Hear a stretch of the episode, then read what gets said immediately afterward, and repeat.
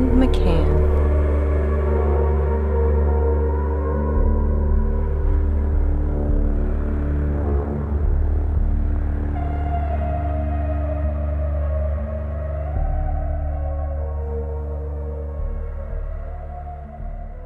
Okay, we are live. Hi, this is William Ramsey. Welcome to William Ramsey Investigates. On today's show, I have a very special guest, returning guest. His name is Sean McCann. If you listen to my show, you've heard his name before of and from the Wake the Dead podcast. Check it out. It's in the top 2% of all podcasts in the world. He does great interviews with some of my other guests as well, like PSYOP Cinema, Brett and Tom, amongst others. So there's a lot of stuff that he does kind of independently, but we've done a lot of shows on movie analysis, and one of our first shows was really a breakdown. I think it's the best breakdown of Stanley Kubrick's Eyes Wide Shut. But I always kind of wanted to look through, and I know that this was based upon a book, Arthur Schnitzler. It's called Traumnovelle, at least in the West. That's how it was marketed.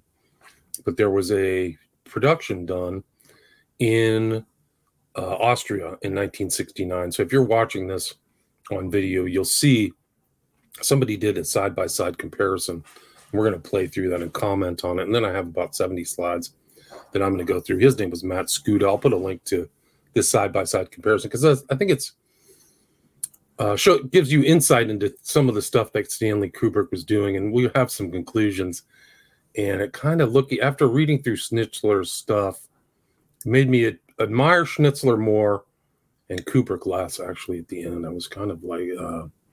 the kind of empty void of Eyes Wide Shut is a lot different than Traumnovelle, but we're going to talk more about that. So, Sean McCann, welcome back to the show. Hello. Thank you so much for having me again, and I'm always honored to be a guest on your show. Thank you. Excellent. So, for people who may not have heard, I mean, probably not, well, there's only like one or two listeners out there who haven't heard your name. Maybe you can kind of talk about your background, interest in Eyes Wide Shut, and then kind of your analysis, maybe do an overview of Traumnovelle, Schnitzler, and okay, why we get insight. I think it's real. I think, in my opinion, Eyes Wide Shut is Stanley Kubrick's masterpiece, his magnum opus, his like final film, and an homage. And we've talked about this. There's just so much in that. But I think you can see a lot of influence from Schnitzler and Traumnovelle in that movie. Maybe you can talk about that as well. Right on. I'm a photographer. I went to photography school, and in doing so, I became enamored with Kubrick because Kubrick started as a photographer. His father had a darkroom and showed him how to print photography when he was like 8 years old or something like that. And he became like his career started from one photograph that he took on his way to school. And it was the day after FDR died, and there's a picture of in the picture is a newsstand seller, and he's like just sad, and you can see it on his face, and you can read the papers around him, and it captures the entire message and the feeling right there in one image. And that got him hired at Look magazine, and then he started making his films, and that was the beginning of like, so I was looking at Kubrick always because it seems as though like every film that he does, if you pause it at any point, it's a perfect photograph, like the way that he frames it and the composition, and then like learning more about how attuned he is to the elements in the photograph. Like with photography, you remove, like with painting, you add to a blank white, you add the color in, but with photography, you take the world and you remove out the pieces that do not fit into your composition. So everything that's left in the frame means something. It has, like, it's there for a reason. So like I knew that. And when I look at Kubrick's films, and I've seen the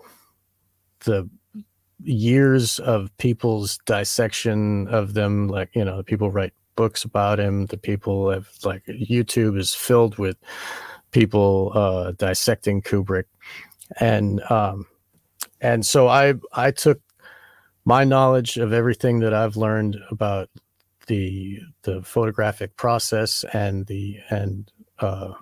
I think, like, from the mind of a photographer, somewhat in the same way that Kubrick is. You know, he's been a photographer his whole career, and it just happens to be that he takes millions of shots in a row and puts them together into a movie. You know, he still treats it the same way. And with so when I'm looking at films from a slightly different way, and like also I've been down the rabbit holes of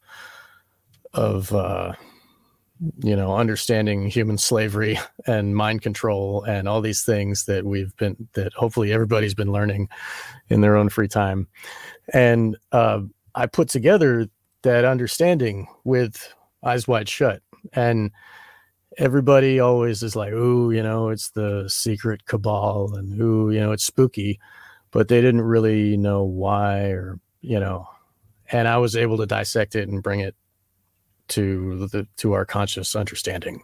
And the real gist of it is that the movie is not about Bill, it's about Alice.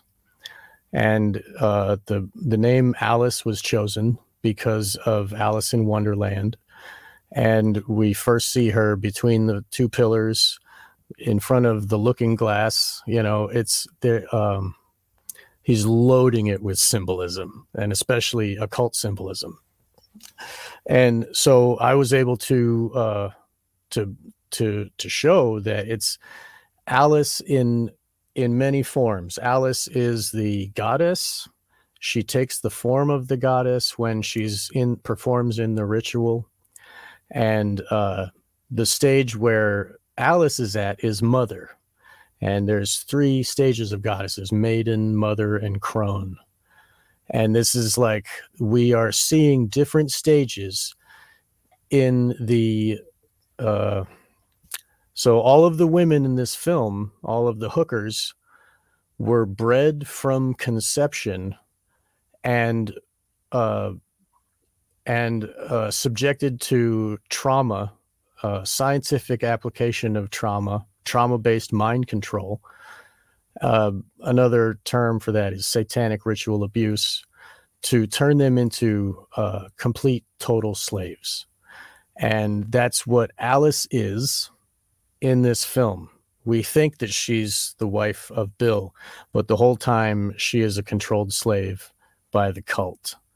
And in that first scene between the pillars, she drops her dress just like the women in the ritual, because it's programmed into her. That's how she takes her clothes off, because so many years of this is how you do it, right? Right. And foreshadowing then, it, right? Yes, the foreshadowing, exactly. And so that in that first shot, we can see that she is the same as the maidens in the ritual. And then that's why Ziegler invites her to the parties every year. And that's why when she comes in, he's like, Alice, Bill, Alice, you know, and he's looking at her because she was one of his favorite hookers. But now her new job is to make babies for the next generation of hookers. She's one of the good ones, so they're breeding her. And the other ones that don't make the cut, like Mandy, get destroyed and thrown to the wayside, like Marilyn Monroe in real life. So it all makes sense. And then the more that I've learned, the more it fits, you know, and it's not like I'm trying to make it fit. It's like I discover random other things and holy crap, it's this. And so I've been building this over years, and somebody invited me to Brandon Martin invited me to the Seed 4 conference that he puts on, these conferences. And he invited me to speak, and I was like, well, like, I can talk about this. And so I kind of put it into a narrative, and I walked people through it. And I put that online for everybody to see. It's called Occult Kubrick and the Butterfly Net. And it's about 3 hours. That's the long version. It basically describes everything.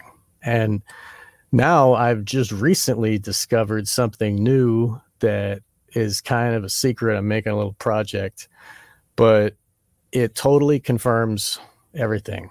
The way that the movie is built the reason it is so much time of like why it's 2 hours and 30 something minutes, and why like, and I, with this new revelation, I can prove that nothing was cut from the film. Everybody thinks there's 20 minutes of child rape or whatever cut from the film, but that's not true. And I can prove it.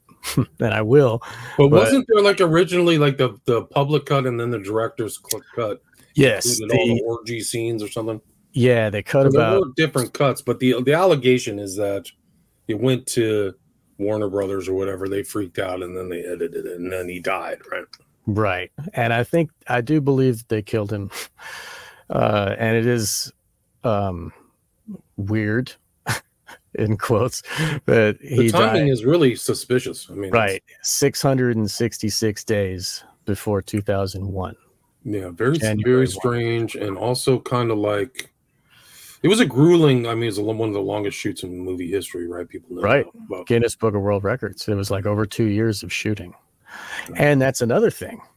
The he filmed with VHS first. Like, he would make them do the whole thing, have the whole setup, and get it all on VHS. And then he could play it back to the actors in the moment. And I heard a documentary with Sidney Pollack talking about this, where like they would shoot the scene and then he would sit down with Sidney and he would be like, oh, you see how you, like, you moved your arm this way? That's good, you know? And then, but this also gives him a chance to time out exactly how long the lines take to be spoken. And he can build the structure of the film.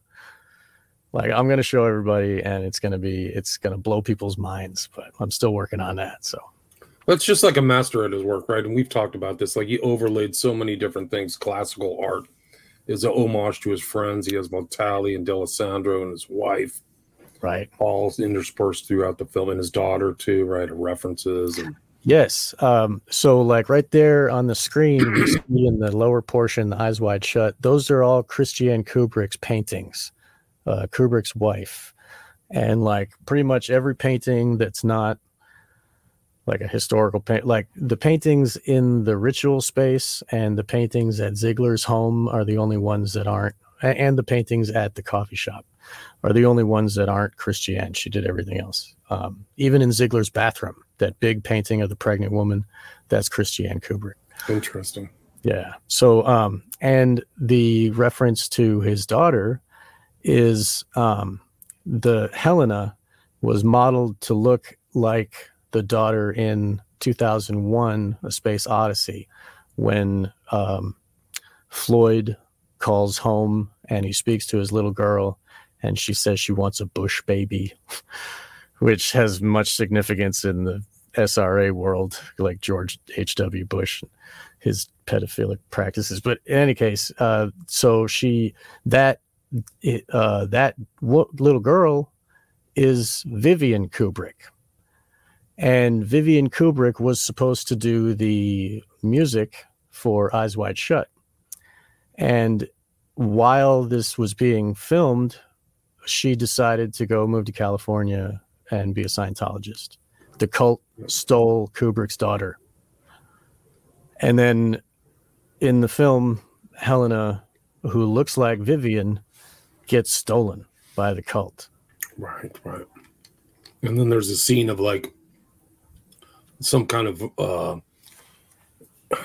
intercourse or something between, I think, Helena and a naval officer too, right? Which references Scientology. Alice, right. Right. Alice and the naval officer. Exactly. The Scientology and the insanity of L. Ron Hubbard. He thought himself to be a sea captain and he had the Sea Org and he would dress in whites and all that. Yeah, that's how they called him, as Commodore. That was one of his names. That's what they called him on the boat.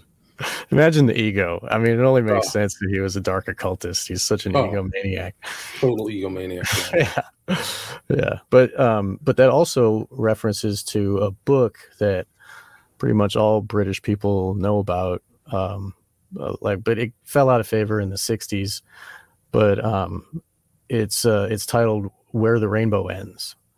And that's a trigger word in this, in Eyes Wide Shut, that the two models, in quotes, the trauma-based, mind-controlled slave women that were at Ziegler's party, who were trying to distract Bill while Sándor Szavost, SS, the Hungarian, is courting Alice downstairs. They're trying to remove him so that they can have their way with Alice, because Alice is their favorite. So that's why the hookers are trying to distract Bill and keep her away from him. But then he has to go see Mandy, and the rest unfolds. But right. So yeah, so there's just all kinds of things going on. But do you want to just go through this? There's no audio. It's really just showing these comparisons between the child.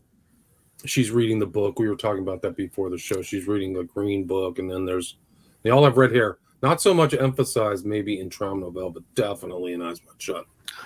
Well, in Traumnovelle, in the film version, like when Mandy, in quotes, the other what's her name, Maitre something D, whatever, anyway, like her hair is like coming out and almost touching the floor, and that was mentioned in the book too, about the focus on her hair.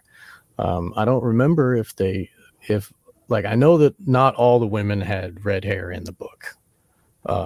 Dream Story. I read the translation of Dreams of Traumnovelle. It was translated in like, I don't know, 19 something, early, long time ago.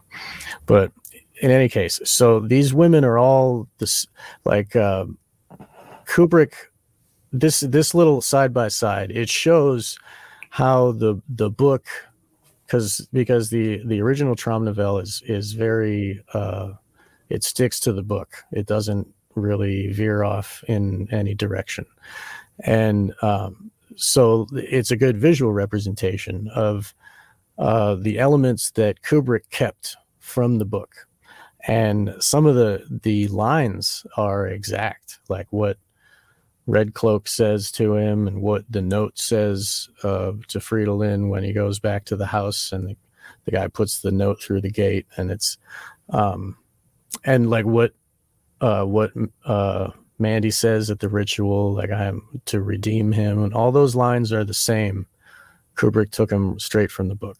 And even some of the lines that Alice says about her dream and how she wanted to laugh at him. But there are a couple elements, like in the book, Frida Lynn, who's Bill, gets crucified in her dream, and she laughs at him for not, like, he's getting crucified for staying faithful and not fornicating with some queen that wanted to, some dark queen or whatever, and his punishment was crucifixion. And his wife wanted to laugh at him for not fornicating, and like that's why she woke up laughing. And instead, in Eyes Wide Shut, she wanted to laugh because she was in the arms of all those other men, and like, look how how silly you are for not understanding my sexuality and all this. But really, Bill is a jerk. He doesn't understand anything, and he's just stumbling through all these encounters led by his libido just to have gratification. And he keeps encountering, and then like when he doesn't get that gratification, it pushes him further to this next level of like, where he finds himself finally at this orgy, Right, but Frida Lynn in Traumnovelle is much more interesting than Bill, because he has a lot of internal dialogues. He's questioning things, he's asking questions, he's worried about his wife.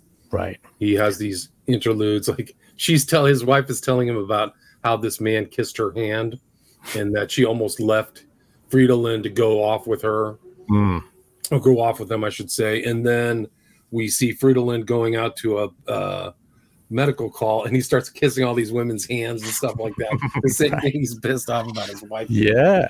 So there's another scene where, like, when he goes back to his practice after the night of debauchery, and then he sees one of his patients who's like a pretty young woman who, when he was like taking her temperature or something, she like pressed her breast against his face, and like she obviously had an attraction, and like, and he looks at her with disgust. He's like, all women are the same, because he's comparing her to like his wife, who's like, you know, an adulteress in her dreams.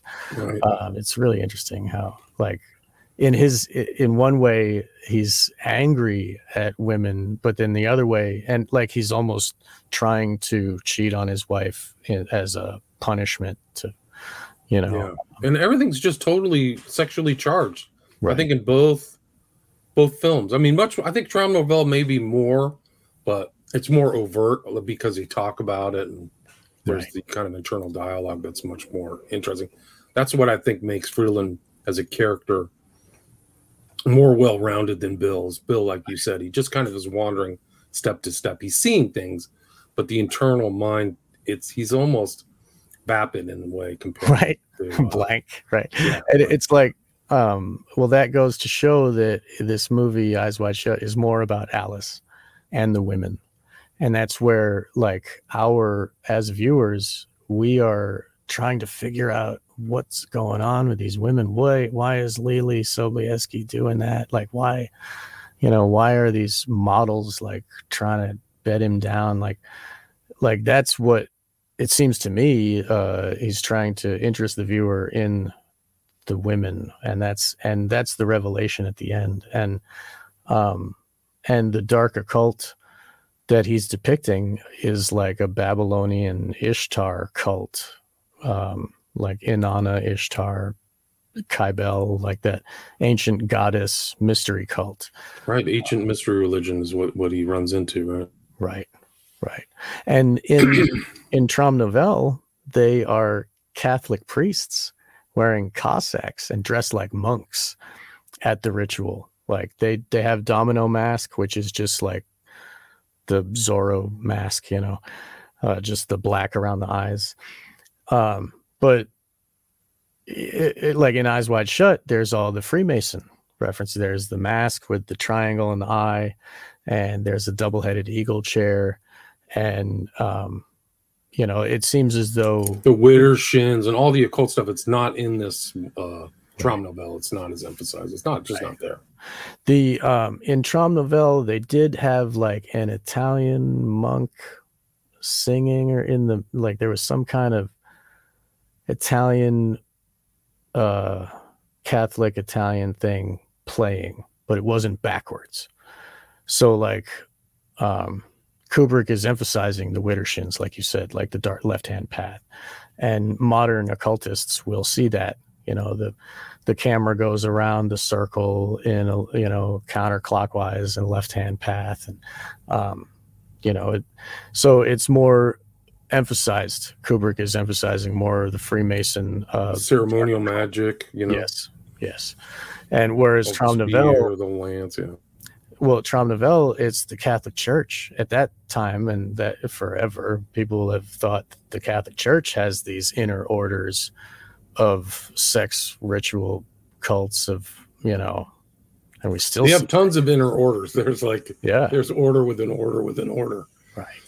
Whether what they're doing, you know, perverse stuff is another question. I mean, I think. Well, I'm sure. I mean, if you want to keep talking that, like, that's a whole other show. We can keep talking while that plays behind. Yeah, so, but the other thing is, like, I think Traumnovelle's different too, because it takes place during Mardi Gras, whereas right. Eyes Wide Shut is over Christmas, right? Yes, that's important too, because Mardi Gras happens around Imbolc, which is Candlemas, which is like another time, like it's another occult holiday, where it's like the birth of the sun. And it's similar to Christmas, but I think that the Christmas element relates to the Babylonian religion, because Nimrod's birthday was the 25th of December. And also Christmas is the is also the birth of the sun, but I just lost it. I'm sorry. But anyway. But this is like the same sequence, literally him running into these men on the street. Right. The same as Traumnovelle. Right. Oh, what I lost earlier is that Christmas was not Cinderella, but the Nutcracker is a Christmas ballet. Right. And the daughter wants to stay up to see the Nutcracker, and she holds up the Nutcracker doll at the end. So I think it relates to her being taken at Christmas because of like their intent for her is to be ballet, not all of them are models, you know, some of them are ballet, some of them are movie stars, like whatever, but that's her programming is getting Nutcracker programming. And I think that might relate to the Christmas thing. And I think also because people, when it's a Christmas movie, they always put it on at Christmas, you know, people even watch that movie with the kid that wants to get the BB gun, you know, and they even watch Christmas Story, Elf.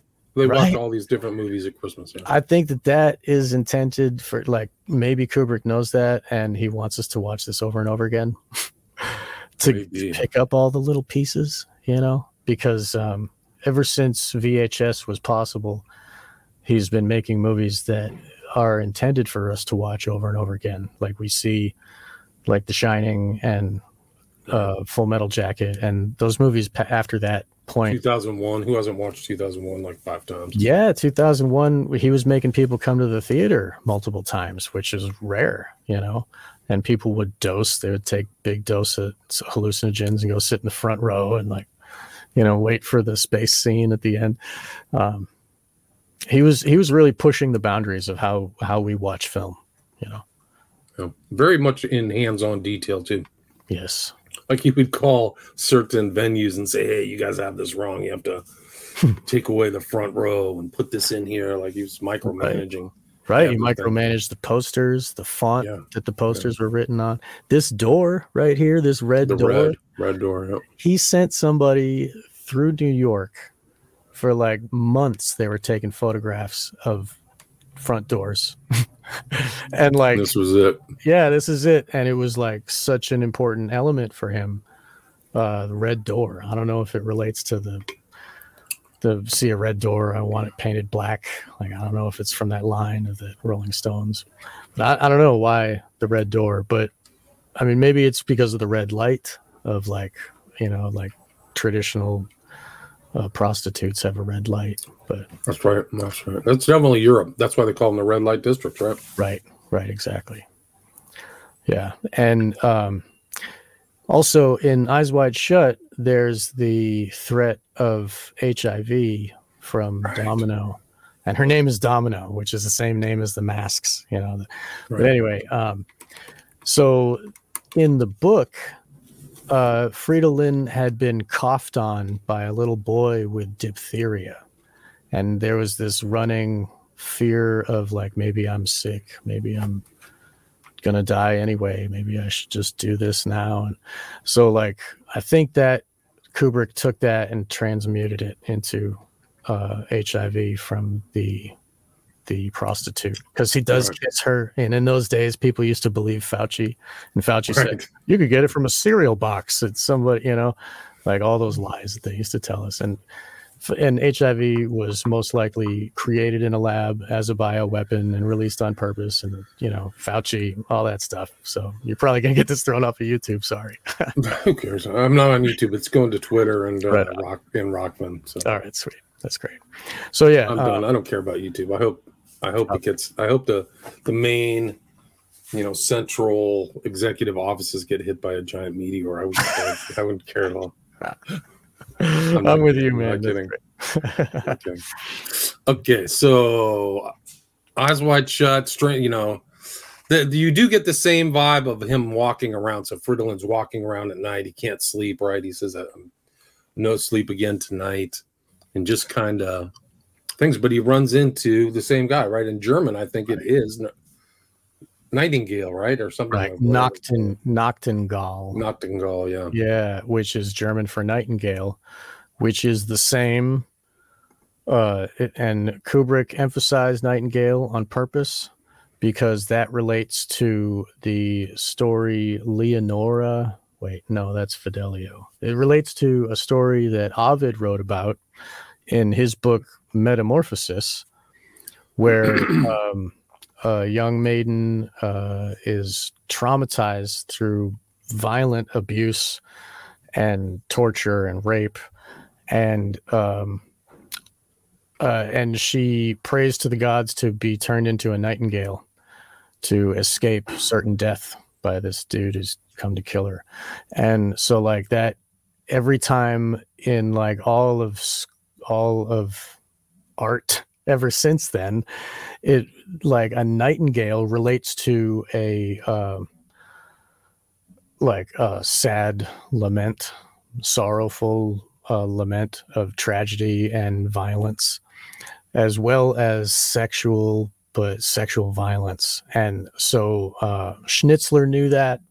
He put that in the book, and Kubrick recognized that and continued it. And then he even has Sándor Szavost, the Hungarian, talk to when there's this like string of light coming from his mouth to her ear in the background. It's like he's speaking the spell to Alice's ear, and he asks her, "Have you read Ovid, Book of Life, or whatever?" And that's Ars Amatoria, which is Ovid's other famous book. He even mentions Ovid. So like, and then like Metamorphosis. But those are classical love romance books, though. So well, back in the, I think those were, Ovid was well read. Yeah. I think in the Roman times, if I remember correctly. Yeah. Ars Amatoria was a 3-piece set. And the first one was for gentlemen, like how to catch a woman. Second one was how to keep a woman. And the third one was for women to inspire them to try new ways of sex. And one of the things that was emphasized is for young women to try lovers of all different ages. And I think that's what he was getting at when he was, because he's an old man, is Sándor, you know, and he's like talking about, and then she mentions like, oh, you know, he was, you know, put someplace not very, with a very bad climate, and he, you know, oh, but he had a lot of fun first, right? So that, like that right there makes us think of Ovid, and then you think Ovid's famous books are this Ars Amatoria, but also Metamorphosis.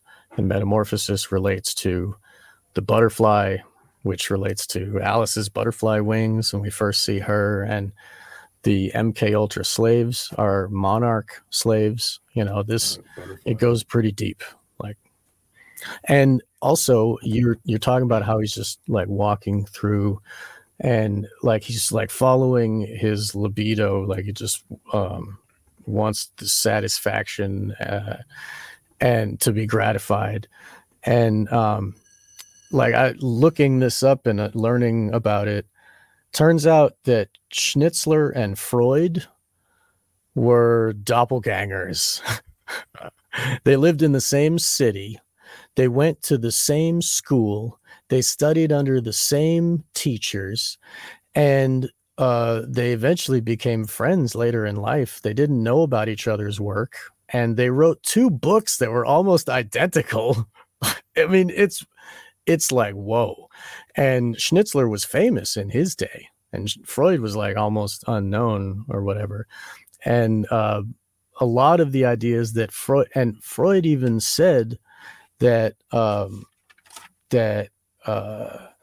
it's amazing that Schnitzler came to the same conclusions that he did, by just writing and no practice of like being like a psychologist. Although he had a medical degree from, I think, a good university. Right. Yeah. He was, so Schnitzler was like Fridolin, was a doctor during the day and like a playboy by night. You know, he visited prostitutes from the age of 15. Like Schnitzler was, and he wrote like, this Traumnovelle is not the only story. He wrote another one, The Round, where it's just like pre-coital, like pre- and post-coital conversations where like you know, two people would fornicate and then one of them would go fornicate with another. And then that one would go fornicate with another. It goes through like these 8 couples or whatever. And it was a play that was put on for like 2 days and it was shut down by the police. And like, he was labeled a, like a pornographer, you know?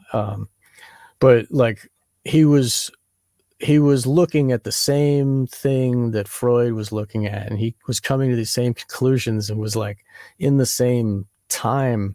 It's really odd. And Freud even said that he was afraid to meet him. Like he was afraid. It made him shy to meet his doppelganger because he would wonder what that would mean for his own identity, you know. And it's very interesting to it is, yeah. The Nazis hated Schnitzler. He was part of the book burnings and stuff like that. Right. When the Anschluss happened, I think 1933. I don't remember. 1938 is when I think the Nazis rolled into Vienna. Right. Schnitzler died in 1931. Okay. But so Schnitzler had created these works, and they're basically saying the same. Like Fridolin is struggling with his id and his superego and like the subconscious and these drives that he has. And that's like what's propelling him down the street and going to this place, you know, with the rituals. It's interesting that, and they didn't even, they never met or corresponded in Freud and Schnitzler until 1906. And then like later they became good friends in like 1920s or something. But yeah, see, look at these dress. Cloaks, like the dress. Cardinals. Isn't that an executioner's dress, or is that a Catholic thing? I think that's Catholic cardinal. I think cardinal, that's yeah. Catholic. And cardinal. There's the little girl, so she's the same as the Sobieski yes. character. I wonder why Kubrick chose to have 2 Japanese guys in drag instead of what Traumnovelle had. I don't know. I don't know. Yeah, that's really weird. But we do find that the girl is at the Eyes Wide Shut party in Traumnovelle. Like she's clearly there. So is Freudelin's wife too, right? Right. They're they're both overtly seen. So they're not. It's not suggested or intimated. They're there. Right? Yes. When when Fridolin is walking through the ritual space. There he bumps into his wife who's there. She's wearing a domino mask, but it's her. And he's like, huh? And then he sees this other girl that he gets enamored with, who eventually is the Mandy character. But he did see her. I don't remember if he saw this young girl, but they both said that he needs an ermine cloak. Right. In the book, she says, you need an ermine cloak. And in Eyes Wide Shut, if you have the subtitle or the I'll show that once we get to the slides, I'll show all that. Okay. And that relates to royalty and royalty.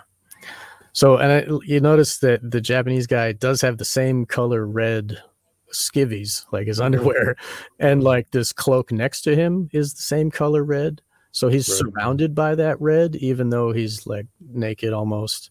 So Kubrick is still using the same red as the cardinal theme. Right. And the cardinal red is the pool table and the carpet and the door. Yes. The red is all, and the downward thing with the tesseract when he's going downstairs to see, it's all red. Yeah, with the mirrors on the wall, red walls with mirrors. Yeah, totally. What's up with this girl and all the beauty marks? Can you figure that? I couldn't figure out why she had so many dots on her face. I think maybe it's because of the time, because they would put a fake one on there. Because remember, like Barry Lyndon, Kubrick's other film, they would paint their faces white and they put fake beauty marks. It's really silly, if you ask me. But so the girl is the same. And the same thing at the end where he Fridolin. Actually, in the book, Fridolin is trying to save the young girl. He's like, hey, you said she's crazy. He comes back the next day when he's returning his cloak and his, costume. He says to her, hey, that young lady that you had, you said she's crazy. And by the looks of what I witnessed, yeah, she's probably crazy. I think we should bring her to a doctor.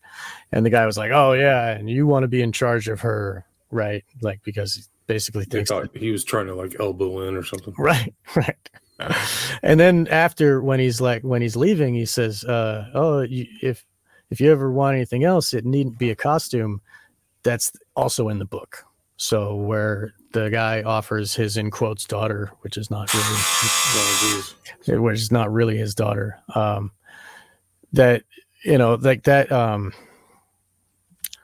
is the same exact line from the book. Needn't be a costume. So like the prostitution of the young girl is carried over into Eyes Wide Shut. Right. And, crazy. And you can just see how much effort Kubrick did for the ritual setting. Like, it's much more curious and interesting than what was in this Traumnovelle. This stuff. Right. Yeah. He had, he used a house that was built by the Rothschilds, Mentmore Towers, and which also happened to be the first portrait gallery on the planet. And then he hangs portraits in there. I don't know if they came from the original Mentmore Towers or if Kubrick chose them, but then the portrait theme is brought up again with the red pool table in the billiard room, and the portraits on the wall are the same as the people on the balcony over the carpet. And we see the tricorn hat is in the portrait above the fireplace at Ziegler's house, which shows Ziegler's ancestor. Ziegler's ancestor's mask wore the tricorner hat mask, and it's the same going through generations. And then if we look at the portraits, we see that they don't have masks on. You know, who are these portraits? And also there's another point where he's walking through ritual space. There's a big portrait. It looks like maybe the master of the house. He's got his head on his right hand and he's watching as everybody's fornicating in the room. And the very ornate, like a part of the wall, the frame is the wall. Basically, it's so ornate, like it makes us look at this huge portrait as he's walking into the room. And then above his head are some heraldic shields, and then a balcony with people on a balcony. So it's like showing Kubrick is like laying it visually that the people in the portraits are the people behind the masks, the same families, and they are revealed in Ziegler's billiard room. And that doesn't happen in Traumnovelle. Like there's right. Like Kubrick was. And this visual is the young girl from the costume shop. She's clearly at the. Oh yeah. That's her. Okay. Wow. Yeah, she's really short. Not overtly seen in the Eyes Wide Shut version. Right, in Eyes Wide Shut, we don't actually see Alice at the party. But the way that she drops her dress is the same as the way that the women drop their dress in the ritual. So that whole thing is related in that one move that she makes with the black dress. And I think it's all fuzzed out. I don't know if there's actual nudity, so it's okay. But in any case, like in the book, he doesn't actually take off his mask.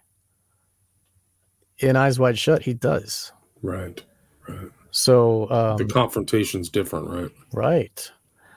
And but she does say, "I'm ready to redeem him," and you know you're taking on with this. And in the book, she takes off her mask and all her clothes, and he sees her body, but he doesn't get to see her face still, because then they take her away, you know? Right. So like there's that still where he didn't see the face, and this dream is the same. And this is the one where he gets crucified, which is way worse than what's happening in, Alice's dream, you know? He's right, but the whole trick is that they've just returned from the ball, all of them together, Fridolin and his wife and Dylan Ellis, right? Because they were all there, right? And that, so that's the whole thing about the dream novel and the dream theme, which seems more emphasized in Traumnovelle, is like what's real and what's a dream. Like you kind of like can't figure it out. So, and like Freud was big in the dream analysis. Yeah, he wrote a whole book on it. That was one of his big things. It's actually biblical, believe it or not. Kind of goes back to the Old Testament. Really? You know, yeah. Like it was during when the Jews, I think it was Joseph, the coat of many colors, was kicked to Egypt by his brothers. He became kind of like an advisor to the Pharaoh, and then the Pharaoh had a dream, and the only person able to interpret it was Joseph. Right. And that was about a drought that was coming. So Joseph advised the Pharaoh, set aside certain amounts of water and grain because of the drought or something. And then it was true. So it was a dream analysis. Wow. And then I think it was the same thing happened. Daniel and Nebuchadnezzar, I think there was a dream he had. Right. And Daniel was able to interpret the dream. So yeah, the statue with the Jewish Old Testament tree. Yeah. Right, the feet of clay and then the head of gold and that whole statue. Right. That's very interesting. And that lends itself like Kubrick. I mean, a dream story. Kubrick has so much to work with this, like, it's such a loaded story.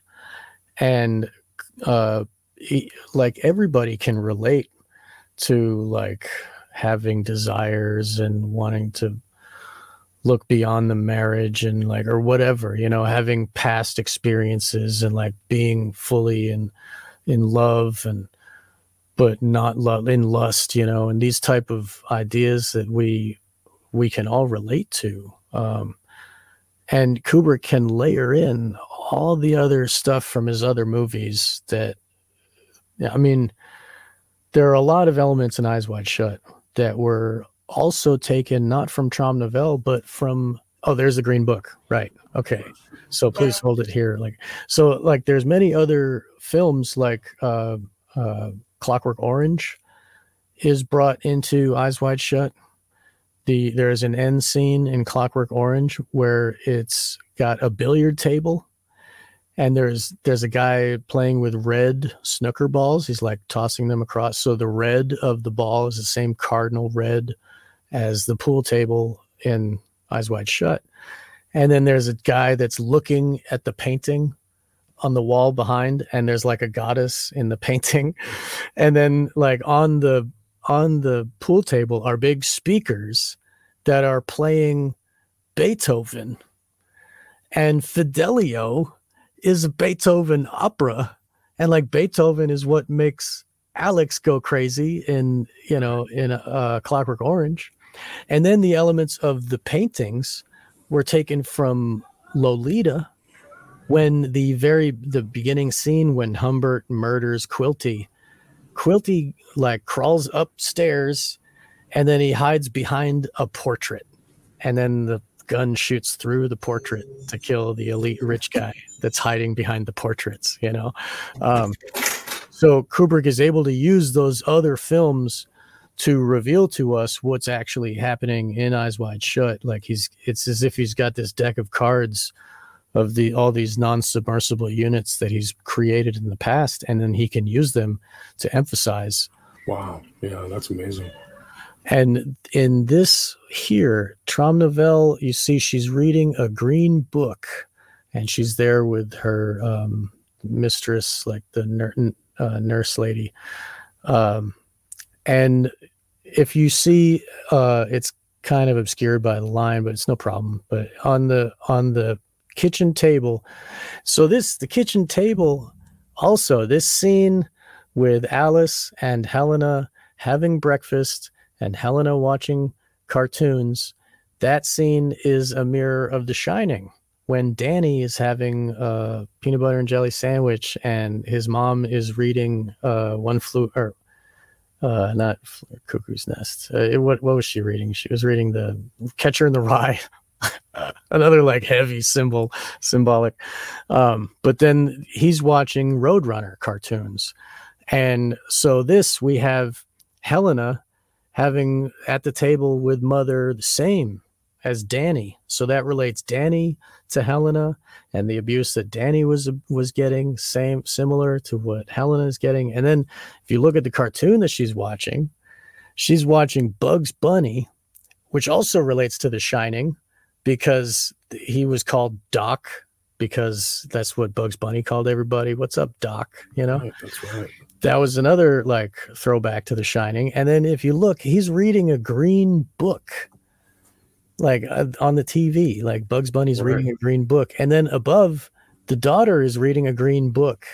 And then if you see right in the foreground, all the way in the front on the breakfast table, is a green book, and it's flipped over. So the back, you don't see the cover. All you see is that color green, and it's like reflecting Helena's bathrobe.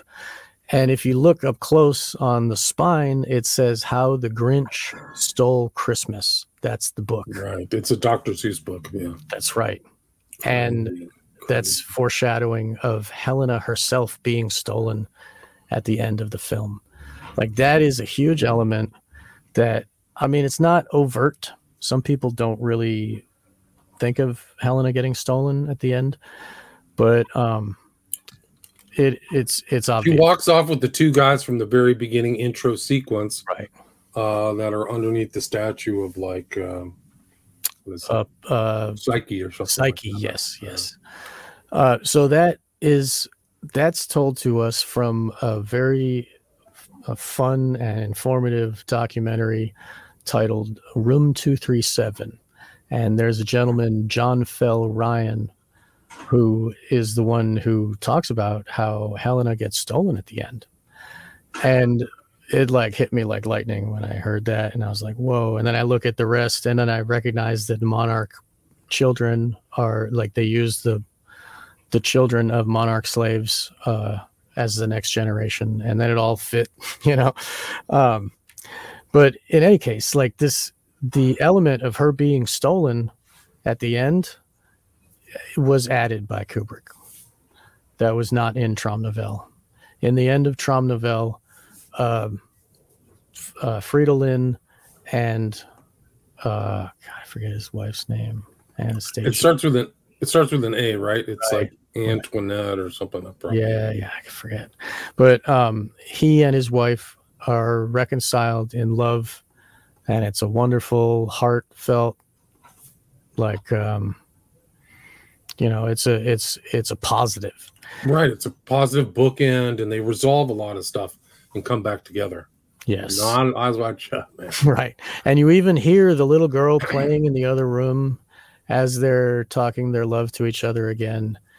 And in Eyes Wide Shut, the little girl is not there. Like, they are looking at each other for many minutes, talking close to, like, nose to nose, while the daughter is lost in this crowded store, you know, as they pushed her away down the aisle towards those gentlemen, you know. And there's also a thug, which, like, right. John Ryan, them, right? Yeah, John Ryan doesn't bring up the thug. I don't know if he noticed it or not, but there's this guy following them in the toy store, and then he walks down the aisle behind the same aisle where they push Helena. So once Helena turns the corner, that thug is going to be there, right? And that's like where the old men were walking too, like and we see him many times, like I talk about it in my presentation from a couple years ago. And then this the version of finding, like the death of the one in Traumnovelle, she's like a baroness or something, like she's like a member of the elite. And in Eyes Wide Shut, she's kind of like just either a prostitute. I forgot what her job was, but she wasn't. She was a model, like, or she would like fashion industry. She was in with this guy who had the same name, Vitali. Leon Vitali, right. In the newspaper clipping, Leon Vitali is Kubrick's good friend who actually played Lord Bullingdon in Barry Lyndon, the teenage stepson or whatever. And he's worked with Kubrick in all his other movies since. And was the voice of the ritual guy in Eyes Wide Shut, right? Yes, he played the guy with the gold mask and the red cloak. Yeah, that's right. And with that like very British accent. So like the Leon Vitali in the newspaper clipping was a fashion magnate or like big guy in the fashion industry.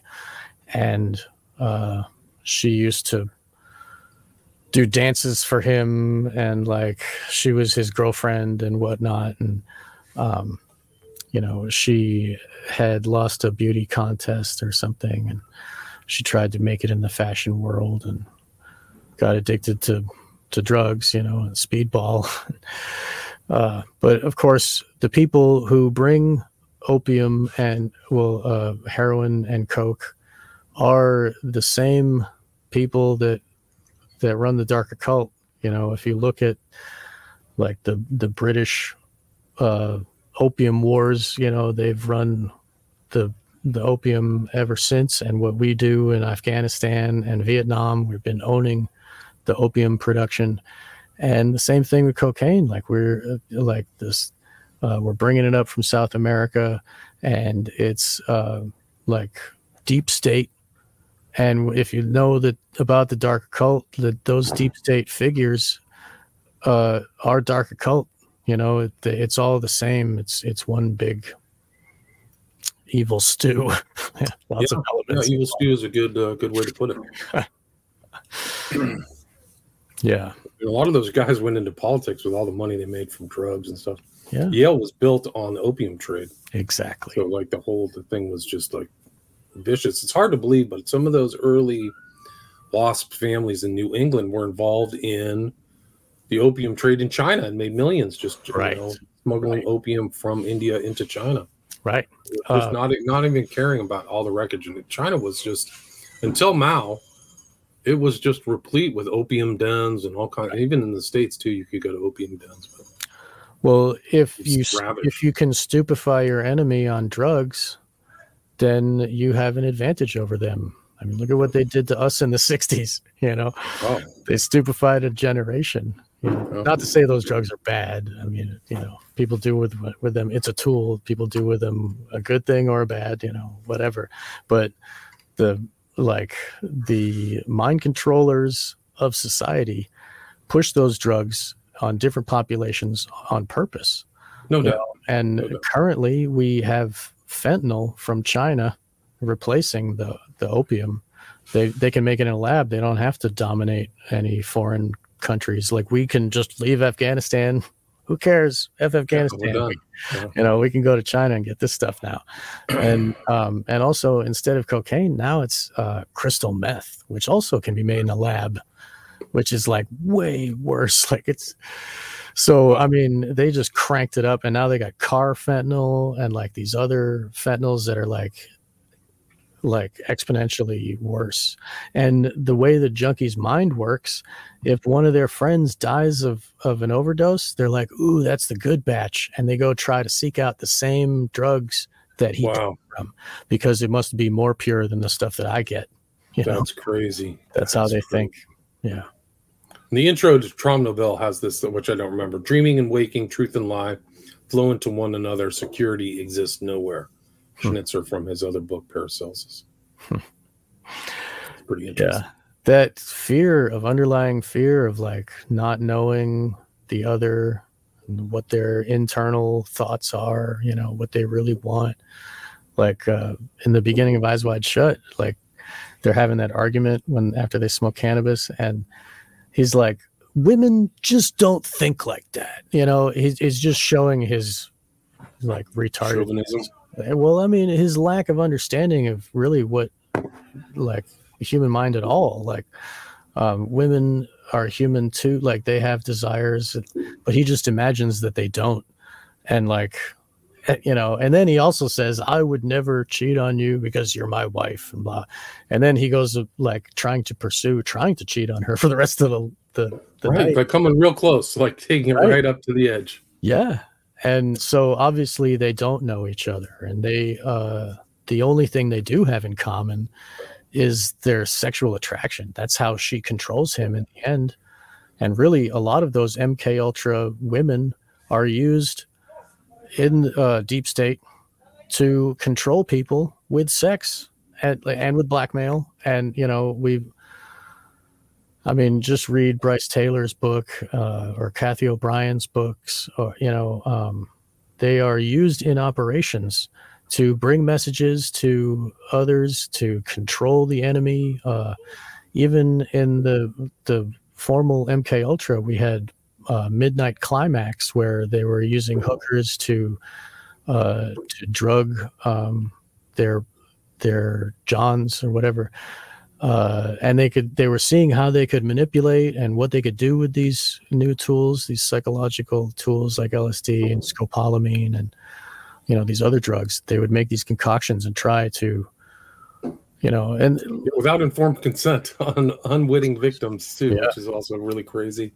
And look at the BZ and the other stuff that they created for the soldiers, like that, the Jacob's Ladder movie. Right, right. That's reality. They actually tested this BZ stuff on soldiers, and they ended up killing each other, like, it's because they were looking for a way to control minds. You know, now, I mean, and really mind control, this trauma-based mind control, they have achieved controlling people's minds, but they want to be able to get it on everybody. So they give us all they have. I mean, the COVID was a perfect example of mass hypnosis. Yeah. Mass hypnosis. Like, you get people away from everybody. You give them one solution. There's no alternatives. Right. You cut off other solutions through censorship and then call it. That's their misinformation. So you put people in a suggestible state. It's all intentional. Right. And you lead them down the primrose path of, like, this makes sense. Of course this makes sense. Yeah, of course kerosene melts steel beams. You know, yeah, you choose the lie because it's easier. You don't want, like, you know, that's expressed in Eyes Wide Shut too with Ziegler. No question. Right at the end, right? Yeah. Much different ending in Eyes Wide Shut than Traumnovelle. Much different intro too, because if people are watching this on Rockfin, they insinuate that the night before they were doing something weird too, because Fridolin tells his wife, after you disappeared with those two mass dominoes in red, and it's like they were doing something else. So this is part of some kind of weird pattern that they're involved in, which is not something as overt in Eyes Wide Shut. Well, I mean, I think that maybe that's what Kubrick expands into Ziegler's party. Like, I think that's what Ziegler's party is for this, as if the story started after Ziegler's party in Traumnovelle, because Ziegler is not in Traumnovelle. And Ziegler means builder, which means Freemason, right? Freemason, right. Yeah. So, like, and the Sándor Szavost is not there, which SS, and he's Hungarian. Like, I think that's significant. And, like, so, like, there's the elements, and we can tell from Kubrick's other works, like, the elements that are changed from the book are something significant. Like, Kubrick changes them on purpose. So he gives us these other, like, if you see he's at the chair, like Jack in The Shining, he's at the chair typing away, and there's a chair behind him, you know, like as if there's a ghost sitting in the chair telling him what to write, you know. And then Wendy walks in and she breaks his concentration. Then he yells at her for breaking his concentration. And then the chair's not behind him anymore. You know, for regular viewers, they're like, oh, that's just a continuity error. But to me, it's like, oh, the ghost isn't there anymore because she walked in, you know, and now he doesn't have the connection to the ghost telling him what to write anymore. And that's why he's really mad. Like, so Kubrick is using that chair to signify an invisible person sitting, you know, like, well, at least that's how I interpret. So I, you know, I'll give you that caveat, but I believe that all those things are on purpose. Like, he spent 2 years filming Eyes Wide Shut, and he did it all on VHS before he even laid any of it on film. So he knows every scene, every frame, like nothing's by accident. No, no way. No way. And here she's telling him, like, oh, I would give everything away to just be with this young thing. So the whole Danish theme is totally extracted from Eyes Wide Shut. the Danish scene that is in Traumnovelle, which is actually the password is Danemark, but right. It's like her alternate lover too. So there's this kind of unusual kind of internal connection between their kind of squabbling and her erotic dreams, and then the password into this like Eyes Wide Shut party where she's at. So like right. She knows like, why is it Danemark? Because that's the password I need to get into this Eyes Wide Shut party too, right? So maybe she's like actually what she's really fantasizing about is getting back to the sex party, right? Not to her actual Danish guy. So it kind of once you get to the end of the narrative, it's kind of like, oh, what do you really think? And then they agree to tell each other these stories, so they're sharing their most open, ideas. And like her boyfriend that she's dreaming about is this sweet, delightful young person. Yeah. Oh, they're looking at women are the same. This painting, I think, might have some significance. This is the only painting, and that was in the book too. I'm glad that you got a frame with this painting in it, because there's the art game of Eyes Wide Shut that I was talking about earlier with the paintings and portraits. That looks like St. George. Right. To me, if you ask me, the Templar Knight, the patron saint of England. I know this is a German production and whatever, but that relates in my mind to the book Where the Rainbow Ends. St. George is a major character who like shows up just in times of need to save the little characters. And one of the little kid wanted to grow up to be a naval officer. So it's kind of an interweaving web. Right. Yeah. Sorry.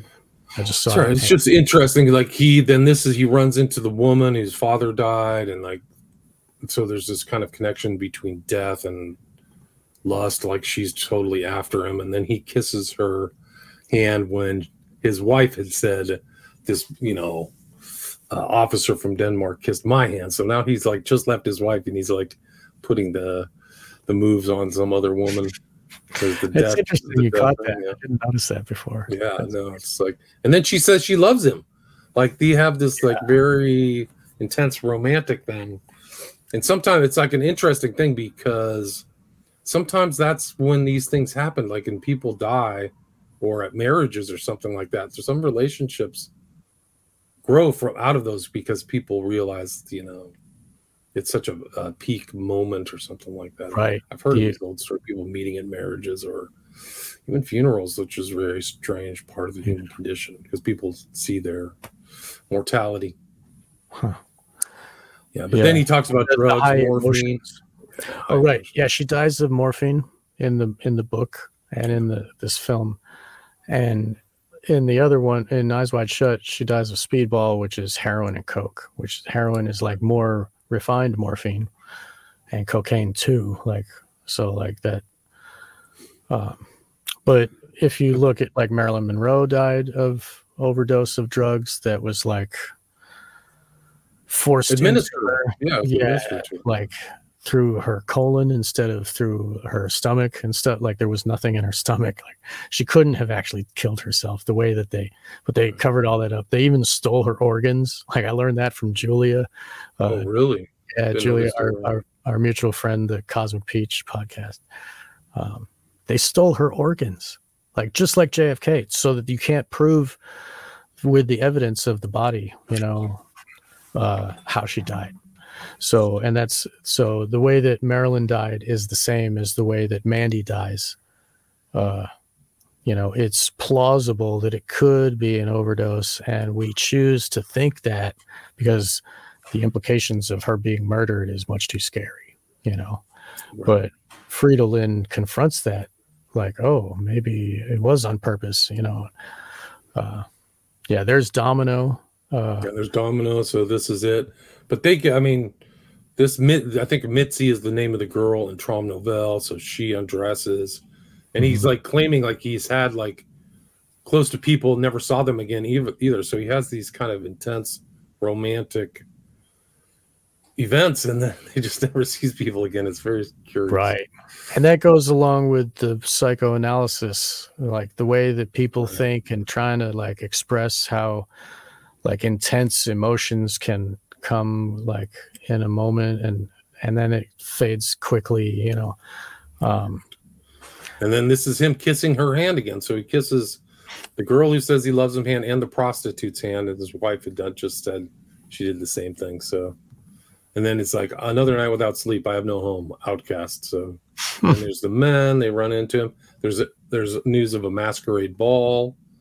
And then Nachtigall, Nightingale, he runs into. Interesting conversation. Secret event, invited guest, private circle. So that's the suggestion. Then there's the mask and mask rentals, which is much different than this. And we saw this earlier, but right, strange dress costumes with the young girl. Yeah. She looks like this gentleman an ermine mantle and a red silk jerkin. Right, so ermine. Right. Mm-hmm. And like the way that she's dressed, she's got those big puff balls on her, like she's a doll, you know, like, right. Yeah. There. Like, and the way that Lily Sobieski is made up with all that makeup is similar, like it's like a doll face, you know. Yeah, that's weird. So Denmark is the password. And then there's the girl from the show. But it's weird, too, because he's part of kind of like a convoy to the party. So when he's on the horse and carriage, like there's other females being transported that he sees. Yes. But the same girl. And then there's his wife. Right. She says, "Are you surprised?" And then he's told he can leave. And then there's the stand-in. He redeems him. And then they undress her. And then who knows what happens. Right. There's the nightmare. Albertine, that's her name. That's the wife's name. Right, right. And so the Denmark, I don't know if that relates to the Shakespeare. Maybe. And how that whole thing, because there's like a, there's in the coffee shop of Eyes Wide Shut, when he's reading the paper, he passes by this pre-Raphaelite painting of Ophelia drowning herself. And I wonder if that relates to the Shakespeare too. I don't know. Yeah, perhaps. And then they're like this, you must have dreamt it. So it's like the mind control thing at the end. Ziegler does to Bill, the mask guy does in Traumnovelle. What scene? You must have dreamt it, and you have no idea. So, you know, you're right. And then the Baroness Dubieski is the one. She has red hair. He has an attachment to her, whereas it seems like Bill doesn't have that attachment to the girl he died for. It seems like he does in his face, like he's like the, you know, the weight of it hits him. But in this, like, and in the book, he puts his fingers in with hers, and then the guy that's showing him the body is like, "What are you doing?" Interesting. Where they didn't have that in like. We'll look at that again. Yeah. And then the mask is on his pillow, just like the mask ends up on Bill's pillow. And then they kind of reconcile, I should say. When I told you my dream, I wanted to ask you more or less the same. No dream is entirely a dream. I think we should be grateful to fate for getting away safely from all these adventures, from the real ones and from those we dreamt about. So we're awake. So they're awake now. So their ending is much more positive, and he's kind of in a passive situation to his wife. So he's reconciled himself to her. So I kind of saw the way that it was finished by the author as much more positive. Eyes Wide Shut is totally grim, nihilistic, and like, right. Crazy. Yeah, it ends on the F word, right? Yeah, yeah. And but a lot of these lines are the same. Alice says the same thing. We're awake now, and I'm glad that we should be grateful for surviving all of our adventures. You know, and I think that she's also saying to him, like, we should be grateful that we survive, even though Helena's gone. You know what I mean? I think she's telling him in that moment too. And I think the reason she was crying so much when he tells her everything, because he was told by Red Cloak, "Don't tell this to anyone." And then he goes and blubbers it to his wife 2 days later. And she's crying, you know, because she realizes now their whole illusion is gone and they're going to take Helena. And then in that moment, she says, "We have to go to the toy store. Helena's expecting us to take her Christmas shopping." And so, like, it's Alice that is doing it, Alice is like, yep, okay, we're going to the toy store now. And then the thug is at the toy store waiting. And then they go over to the teddy bears. And then they go over to the stuffed lions, or, you know, the domino hat on her bed. And, the, you know, so like it builds and builds to this, where we can see at the end, in the toy store, which wasn't in the book, we see the element of the doll, the Barbie doll, Marilyn Monroe, and Gentlemen Prefer Blondes, and the Nutcracker, and the ballet, and the Nutcracker was the first ballet which had children in it. Weird. So it is famous to be played every Christmas, and with that, ballet schools have a revolving door. Every year they have new victims to abuse, you know, and people that have a predilection for children end up working at these ballets. And I have a show which will be coming out soon with Nyx, NYX. She does work, and she does research and stuff. And we talked about pink ballets, where ballets would be like a traveling brothel. And the women that are in the ballet are hookers at night. Wow. And it goes the same with the children of the Nutcracker, and ballets are famous for that. And people there was this, we talk about it in the show. I don't have the notes in front of me, but there were trocaire or whatever in France. There was this big scandal, and it was like the Perfumo scandal, you know, with these ballets of these prostitutes and elites were taking the women and, you know, using those women. Just like Epstein, you know, this whole thing. But I think that the ballet is an important element. And then we see Helena is wearing a tutu in the first moment that we see her. She's got butterfly wings, white ones, you know. And the story of the Nutcracker, the little girl goes to a imaginary world, just like Over the Rainbow, or just like Down the Rabbit Hole, or these other books that are...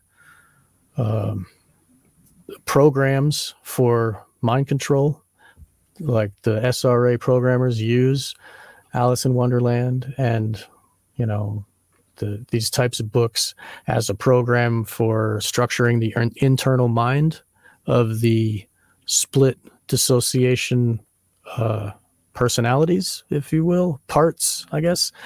And that way they can bring them up through hypnosis and use them like Manchurian Candidate, you know, give them instructions. And then the front personality doesn't even know what those instructions are.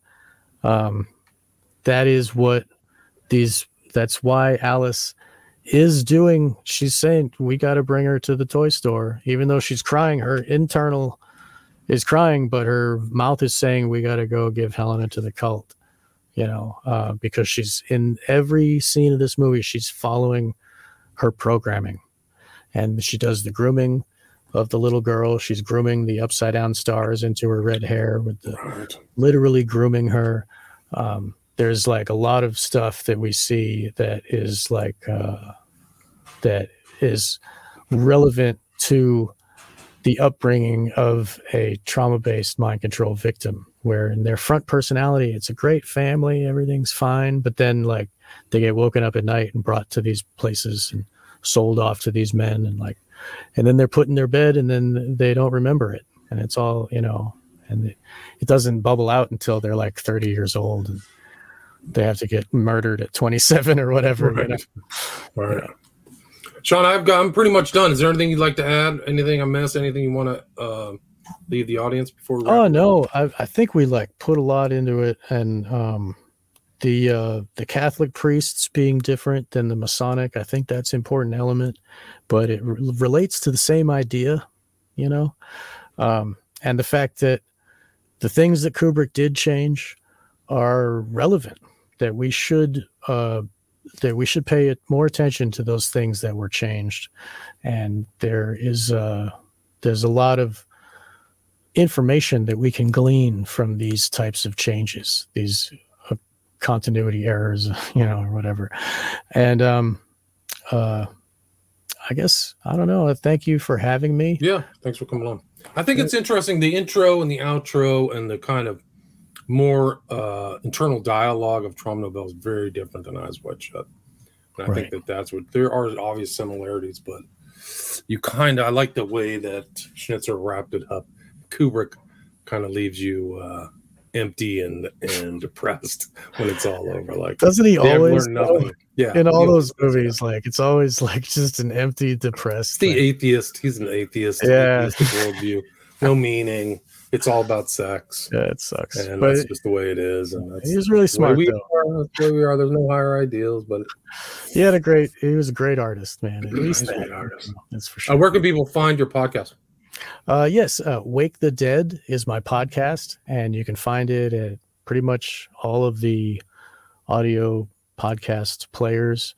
And you can also find, I'll put video form of my shows and whatever shows that I work with, like with you and with others that I do. I'll put all the videos on BitChute, Odyssey, or Rumble. Sometimes YouTube, very rarely YouTube, because they're such... you know, censorious bastards. If they're even doing it, it's really the government. But, yes, yeah, right. You're right. It's the Biden administration and another tyrannical hellscape administration. Yeah. Hellscape. Anyway. Yeah. And then if people want to reach out to you, how can they do that? Oh, you can find my email and all my links and everything at onegreatworknetwork.com/Sean-McCann. Cool. And that I have a t-shirt store there and some great designs that I've created over the years, and there's a donate button if you choose to donate to my work. I've got more things that I'm doing, but it's slow going because I work full job, like I work in a factory, and I don't have time to dedicate everything, but you know, every little bit helps, and I very much thank anybody that chooses to donate. Yeah, even listening to Sean's show helps. I mean, you can get people to listen, share his links, social media, stuff like that. Yeah, like you said, you told me today that my show is within the top 2% of all podcasts in the world. I'm like, wow, thanks. I didn't know that. It's not me compiling, it's listen notes. Right? I found them to be pretty on point. Like I can tell just looking at podcasts where people are. But that's great. Yeah, so congratulations. Thank you. I'm just so proud to be part of the conversation. I like to be able to talk with you about these ideas, and I, you know, it just it's great for me to be able to add my thoughts to the great conversation that everybody's having. Thanks for sharing. Again, Sean McCann, Wake the Dead, and the title of today's show was From Traumnovelle to Eyes Wide Shut, Investigating the Influence of Arthur Schnitzler on Kubrick's Masterpiece. Thanks so much for your time.